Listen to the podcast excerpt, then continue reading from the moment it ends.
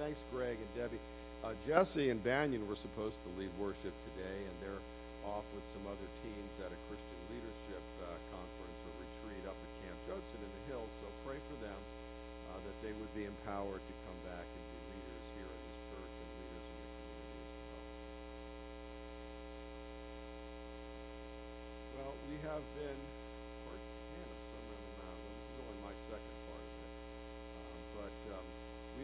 discussing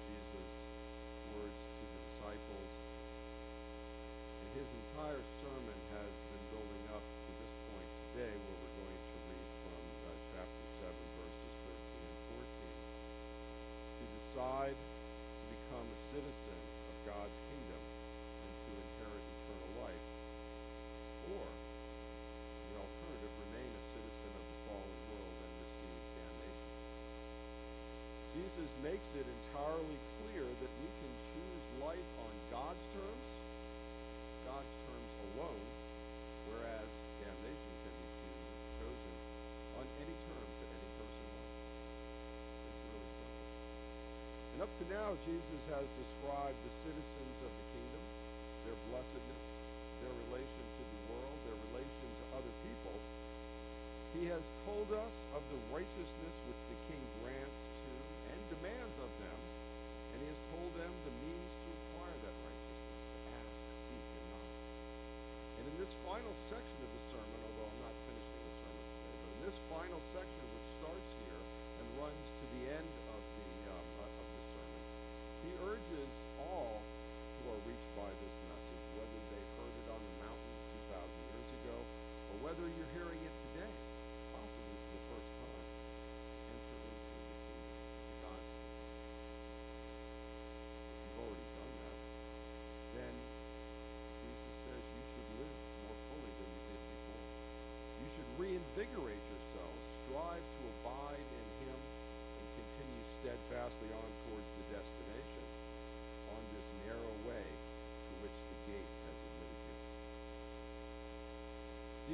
tells us about the beginning of the Christian path here. He urges people to choose it rather than the unbeliever's path. And he gives warnings regarding his believer's walk upon this path. And finally, he contrasts the two final destinations that are available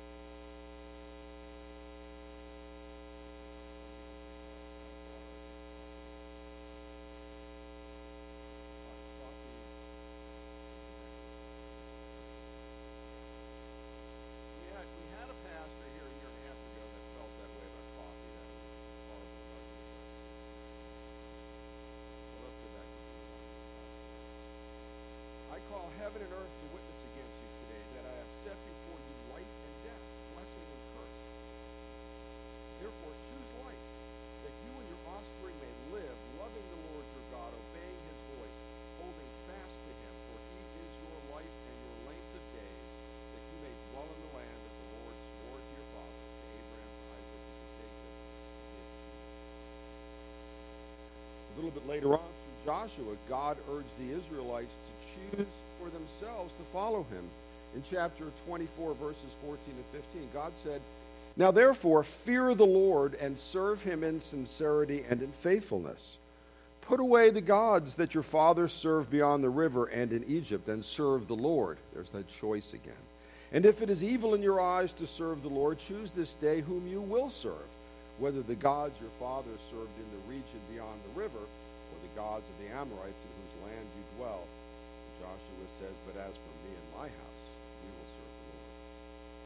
In 1 Kings 18 through 21, Elijah exhorted the Israelites in the following words Elijah came near to all the people. He's on the mountain. And the Israelites were worshiping Baal, and there were 400 prophets of Baal up there with him, the only remaining prophet of God in the land of Israel.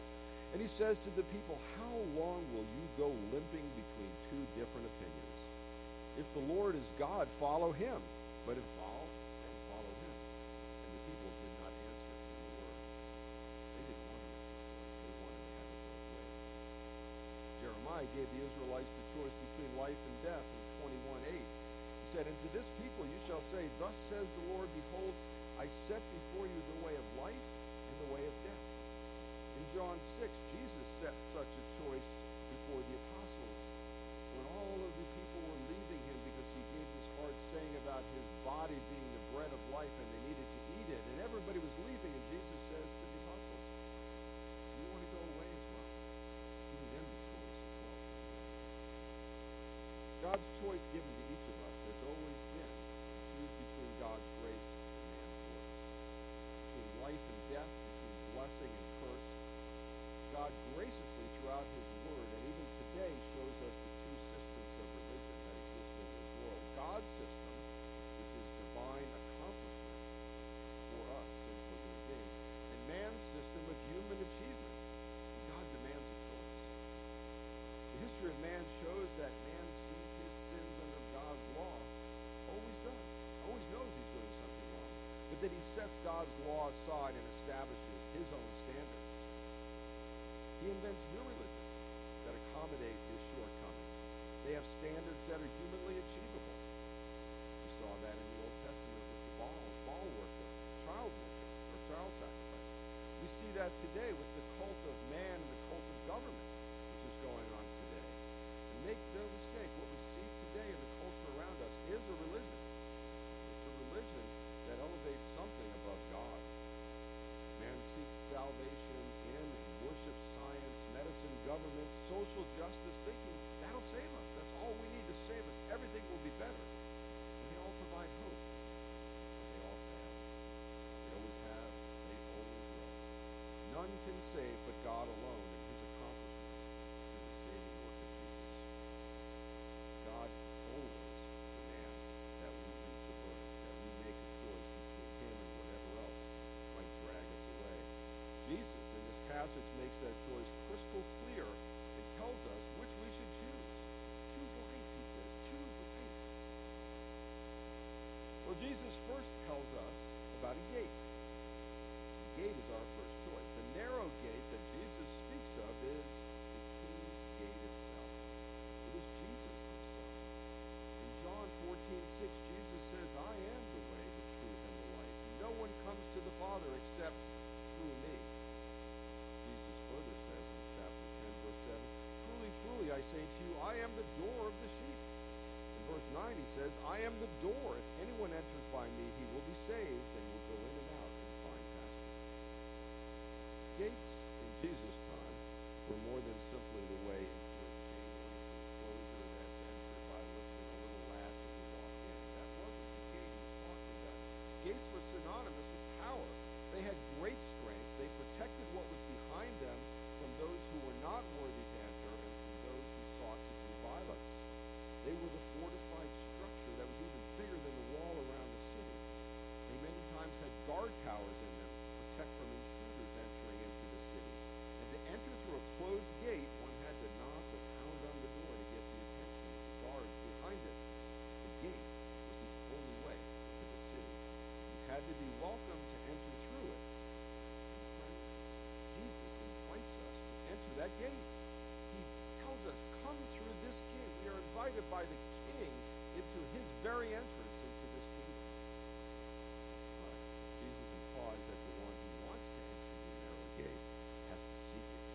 They have to search for it. In verse 14, he says that those who find it are few, which means that it needs to be sought. Last week we talked about the concept of seeking, active looking, devoting ourselves wholeheartedly to the search, which is what Jesus is telling us here as well. So Jesus tells us, seek the gate that leads to life. Make that choice. Now, Jesus clearly tells us that there are only two gates one leading to life, one leading to destruction or damnation or death. Now, many today would say, well, that's bigoted, that's exclusive, that's not fair. There must be many ways to life. But it is not bigoted, it is not exclusive, it is God's only way. We cannot change what God tells us is the truth. There is only one gate leading to life, regardless of how people want to make us feel about that. Oh, it's not fair. It's God's word. It's God's word. It is the truth. We cannot change it. And so we find life only by entering through Jesus' gate. What does he tell us about the gate? It's narrow.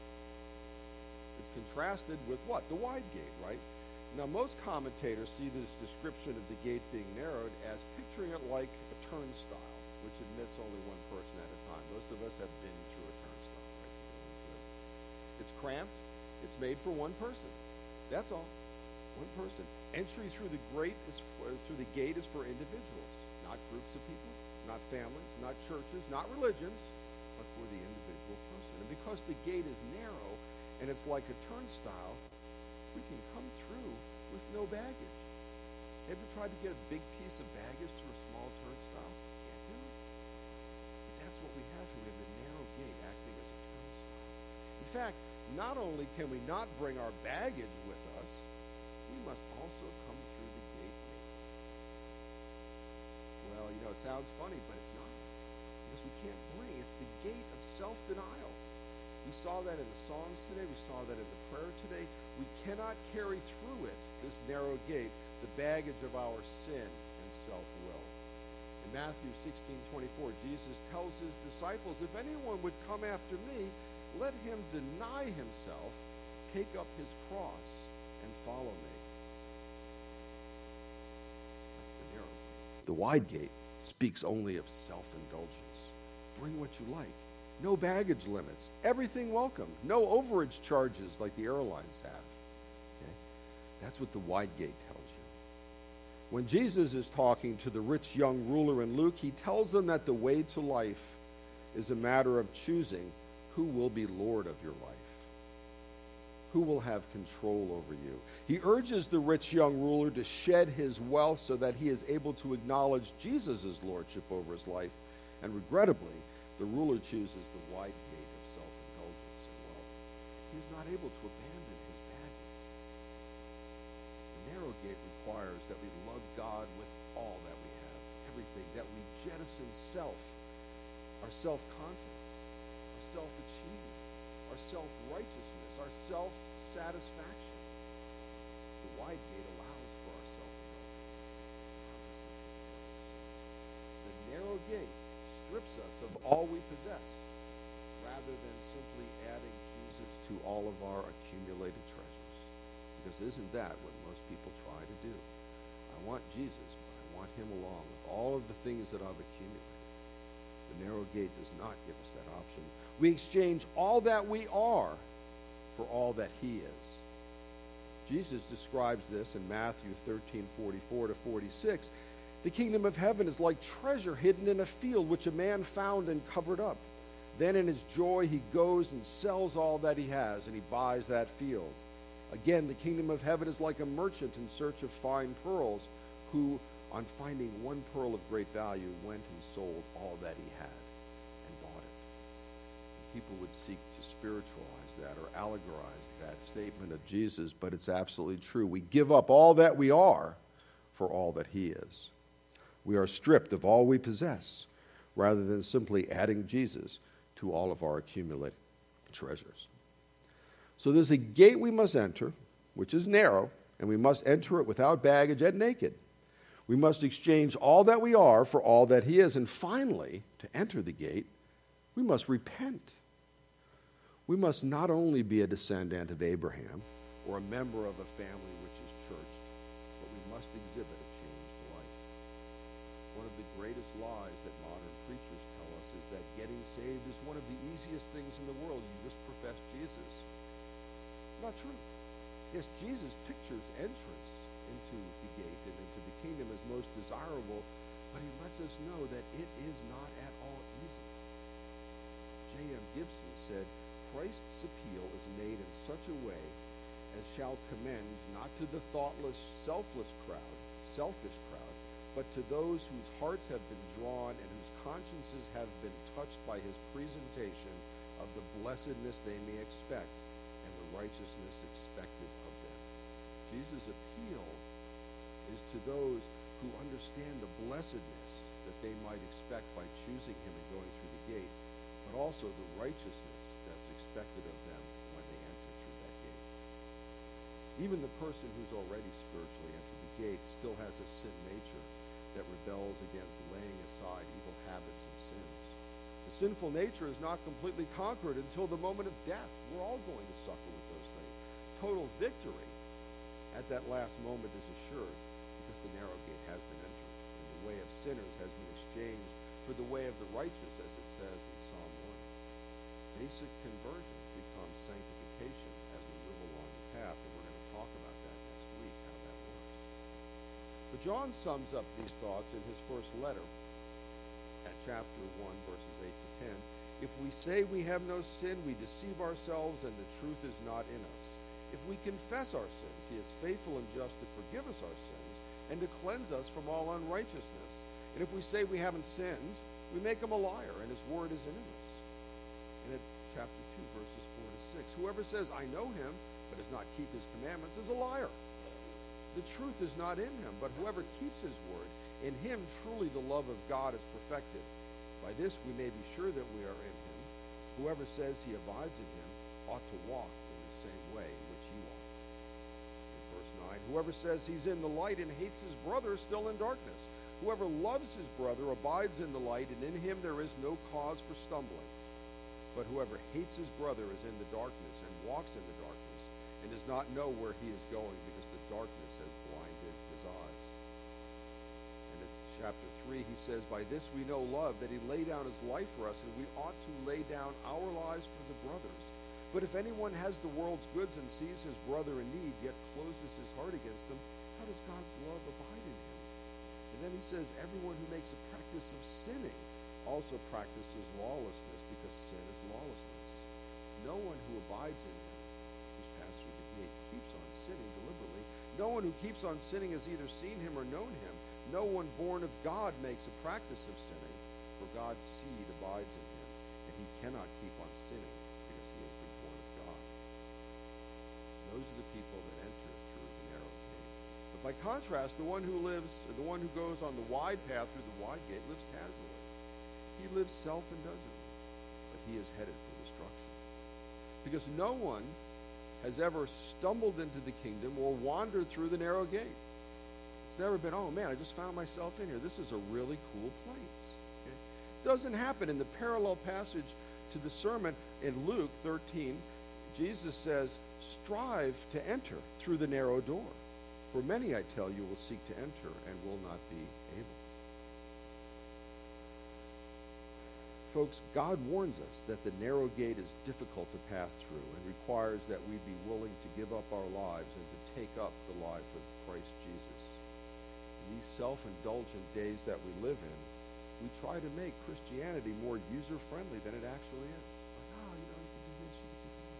We tend to try to rely on, as Dietrich Bonhoeffer says, cheap grace rather than self-denial and following the path of Jesus. Bonhoeffer said, Cheap grace is the grace we bestow on ourselves.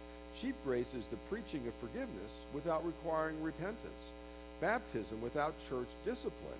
Communion without confession. Cheap grace is grace without discipleship. Grace without the cross. Grace without Jesus Christ living and incarnate. So we've heard of two different gates. We've told we must choose the narrow one to find life. The wide one leads only to destruction. So we choose narrow? We choose life or do we choose destruction? Well, let's also consider the two types of travelers that walk along the path leading to the king. There are the many, and there are the few. The many walk upon the wide way, the easy, attractive, inclusive, indulgent, permissive, self-indulgent way. There are few rules on this way. We know that. Just profess Jesus. You're readily accepted into this large and diverse group. Sin is tolerated. Truth is diluted. God's word is praised but not studied. The standards are admired, but they're not followed. This way requires no spiritual maturity, no sacrifice. As one commentator said, it's the easy way of floating downstream in the course of this world. It's the tragic way that seems right to a man, but whose end is the way of death. Jesus speaks again of this distinction between the many and the few in Matthew 22 14. He says pointedly, For many are called, but what? Few are chosen. In Romans 9 27, Paul says, And Isaiah cries out, cried out concerning Israel, though the number of the sons of Israel be as the sands of the sea, only a remnant of them will be saved, the few. And yet, and this is the good news, the good news, folks, even though only a few were chosen? Revelation 7 9 tells us this. After this I looked, and behold, a great multitude that no one could number from every nation, from all tribes and peoples and languages, standing before the throne and before the Lamb, clothed in white robes with palm branches in their hands. So while they might be few in number compared to the many, God is saving a multitude. And praise God, many of us are part of that multitude that has been saved and that is being saved and that can be saved this very day. What about this life of self denial and this life of picking up our cross? Well, some would think that it sounds pretty grim and joyless. Got to pick up a cross, got to deny myself. But first, consider this. Are the people on the broad path, the many on the broad path, are they living happy go lucky lives? Think of all those stupid comments that you've probably heard. I'd spend weekdays in heaven, but I want to spend weekends in hell, right? I mean, I don't know if any of you had a friend that ever said that, but I did. You know, and it's crazy talk, right? Or people, I don't want to be a Christian. I want to have fun, or I don't want to have to do without things. I want to have nice things in my life. It's all superficial stuff. It's all superficial stuff. Everyone who is living in sin is a slave of sin, as Jesus says in the Gospel of John. And as one commentator says, and it was one of the songs today, it's as if a chain binds him to a dungeon wall, and every sin draws the chain tighter until it crushes him. That's what sin is like. It crushes us. Isaiah 48 22 says, There is no peace, says the Lord, for the wicked. If those on the wide path have no peace, how can they be truly happy? They are not happy. And those few on the constricted narrow path, Great peace have they that love your law, says Psalm 119, 165. For the new man that passes through the gate, there is joy unspeakable and full of glory, according to Peter. They are afflicted, but not crushed, perplexed, but not despairing, sorrowful, yet always rejoicing, poor, yet making many rich, having nothing, yet possessing all things. In addition to these treasures here, riches far greater await them on the last day. So there's two gates, two kinds of travelers, two ways, all of which demand a choice. And what then? Well, there's two destinations too. Through the wide gate and down the wide way is everlasting destruction. Daniel 12, 2 tells us, And many of those who sleep in the dust of the earth shall awake, some to everlasting life, some to shame and everlasting contempt. In Matthew 3:12, John the Baptist says this about Jesus at the beginning of his ministry. His winnowing fork is in his hand. He will clear his threshing floor and gather his wheat into the barn